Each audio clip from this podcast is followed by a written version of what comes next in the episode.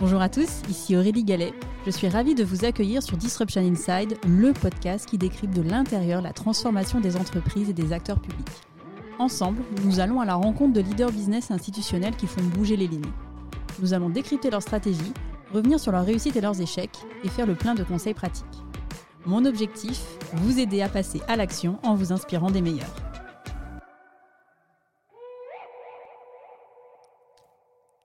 Bonjour à tous. Cette semaine, c'est parti pour le décryptage de l'épisode avec François Desnoyers, Chief Digital et Data Officer chez Safran Lending System. Avant d'entrer dans le vif du sujet, quelques mots introductifs. Le groupe Safran est le deuxième équipementier aéronautique mondial avec un chiffre d'affaires de 15 000 millions d'euros en 2021. Safran Landing System est une filiale du groupe spécialisée dans la conception, le développement et la production de trains d'atterrissage pour les avions civils, militaires et les hélicoptères. Son activité représente environ 10% du chiffre d'affaires du groupe Safran. C'est une entreprise qui est très internationale, présente dans 8 pays avec au total 15 sites industriels. Le business model de Safran Landing System, vendre des pièces aux clients avionneurs et des services aux compagnies aériennes. Ces précisions apportées, passons à présent au décryptage du programme de transformation digitale et data de Safran Landing System.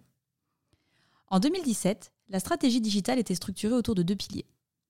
Un premier pilier autour de la relation client, avec un enjeu, mieux comprendre l'usage des clients. Une des réalisations a été la refonte du portail client à destination des compagnies aériennes, en s'appuyant notamment sur le design thinking, ce qui a constitué une petite révolution des pratiques à l'époque. Des applications mobiles ont également été lancées pour rendre concrète cette transformation pour les opérationnels tels que les techniciens de maintenance. Un second pilier autour de l'innovation dans une logique d'ouverture externe. Safran Lending System a développé une approche d'open innovation qui s'est matérialisée par des partenariats innovants pour faire de la co-innovation. François cite par exemple le projet de pneus connectés avec Michelin, un recours à grande échelle au service SaaS pour tester, valider ou arrêter des concepts et des projets, et enfin la création d'un incubateur interne. Sur l'open innovation, le parti pris a été de l'utiliser comme un outil d'acculturation. François nous dit dans l'épisode, je cite, On a pu dégager des crédits parfois modestes pour aller tester un truc, on a montré que ça ne marchait pas et on est passé à autre chose. Au final, ça a permis d'éliminer beaucoup de frustration. On a eu aussi beaucoup de succès avec des projets en cours d'industrialisation. En 2020, la crise sanitaire a rebattu les cartes. La data est devenue une priorité stratégique. François prend une image que je trouve très parlante pour expliquer le contexte. Quand vous êtes dans l'aéronautique, est un long fleuve tranquille de croissance sur plusieurs années, une simple règle de 3 permet d'extrapoler la production. C'est comme de naviguer par beau temps et qu'il n'y a pas de brouillard. On peut naviguer aux instruments, mais à vue, c'est pas mal aussi, on profite du paysage. Il n'y a pas d'urgence vitale à développer des instruments très poussés pour aller naviguer dans la tempête. Quand tout à coup, on est en pleine incertitude, dans le brouillard, et que le trafic aérien devient très volatile, qu'on doit revoir les hypothèses de cadence de production toutes les semaines, plusieurs fois par mois, voire plusieurs fois par jour, il faut pouvoir développer d'autres instruments pour naviguer aux instruments et ne pas naviguer à vue. La crise sanitaire a donc été un énorme booster pour accélérer la transformation data de Safran Lending System. Le deuxième impact porte sur le volet industriel. La performance industrielle est devenue une priorité. François prend l'exemple des cadences de production. Il explique que l'industrie aéronautique a une cadence de production très différente du secteur automobile dans lequel il a évolué en début de carrière. Cette industrie peut produire jusqu'à 6000 véhicules par jour, alors que dans l'industrie aéronautique, les volumes sont beaucoup moindres, de l'ordre de 50 à 60 avions par jour. La crise sanitaire a eu plusieurs impacts. La désorganisation de la supply chain, les variations du rythme dans les cadences de production, et enfin la baisse de ces mêmes cadences.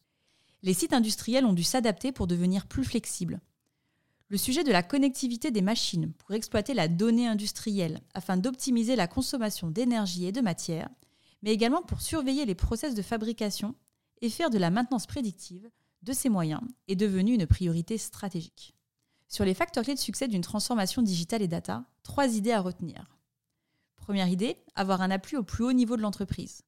L'embarquement du CEO et du comité de direction est indispensable. Deuxième idée, être capable d'embarquer les collaborateurs avec des choses simples et concrètes pour en faire des vrais alliés de la transformation.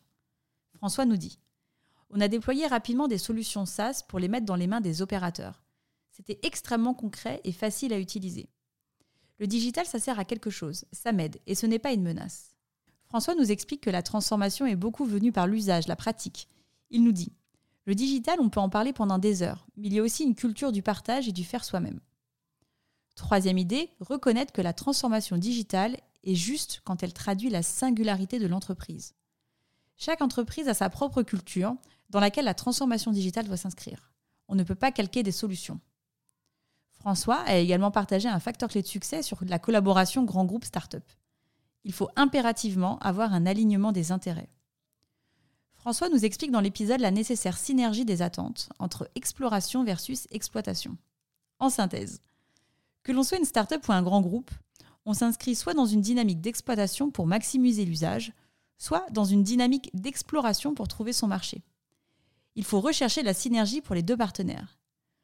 Quand on est tous les deux dans une logique d'exploration, les partenaires s'inscrivent dans une dynamique commune d'innovation.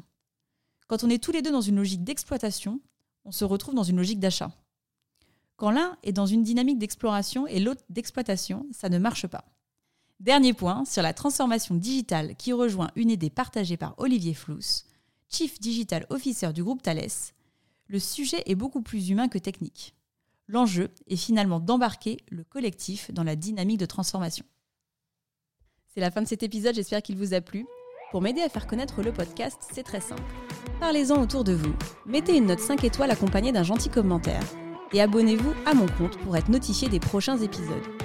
Si vous souhaitez en savoir plus sur le podcast, je vous donne rendez-vous sur mon site aurélie-galet.com ou sur mon LinkedIn. Un grand merci à tous et rendez-vous la semaine prochaine pour un prochain épisode.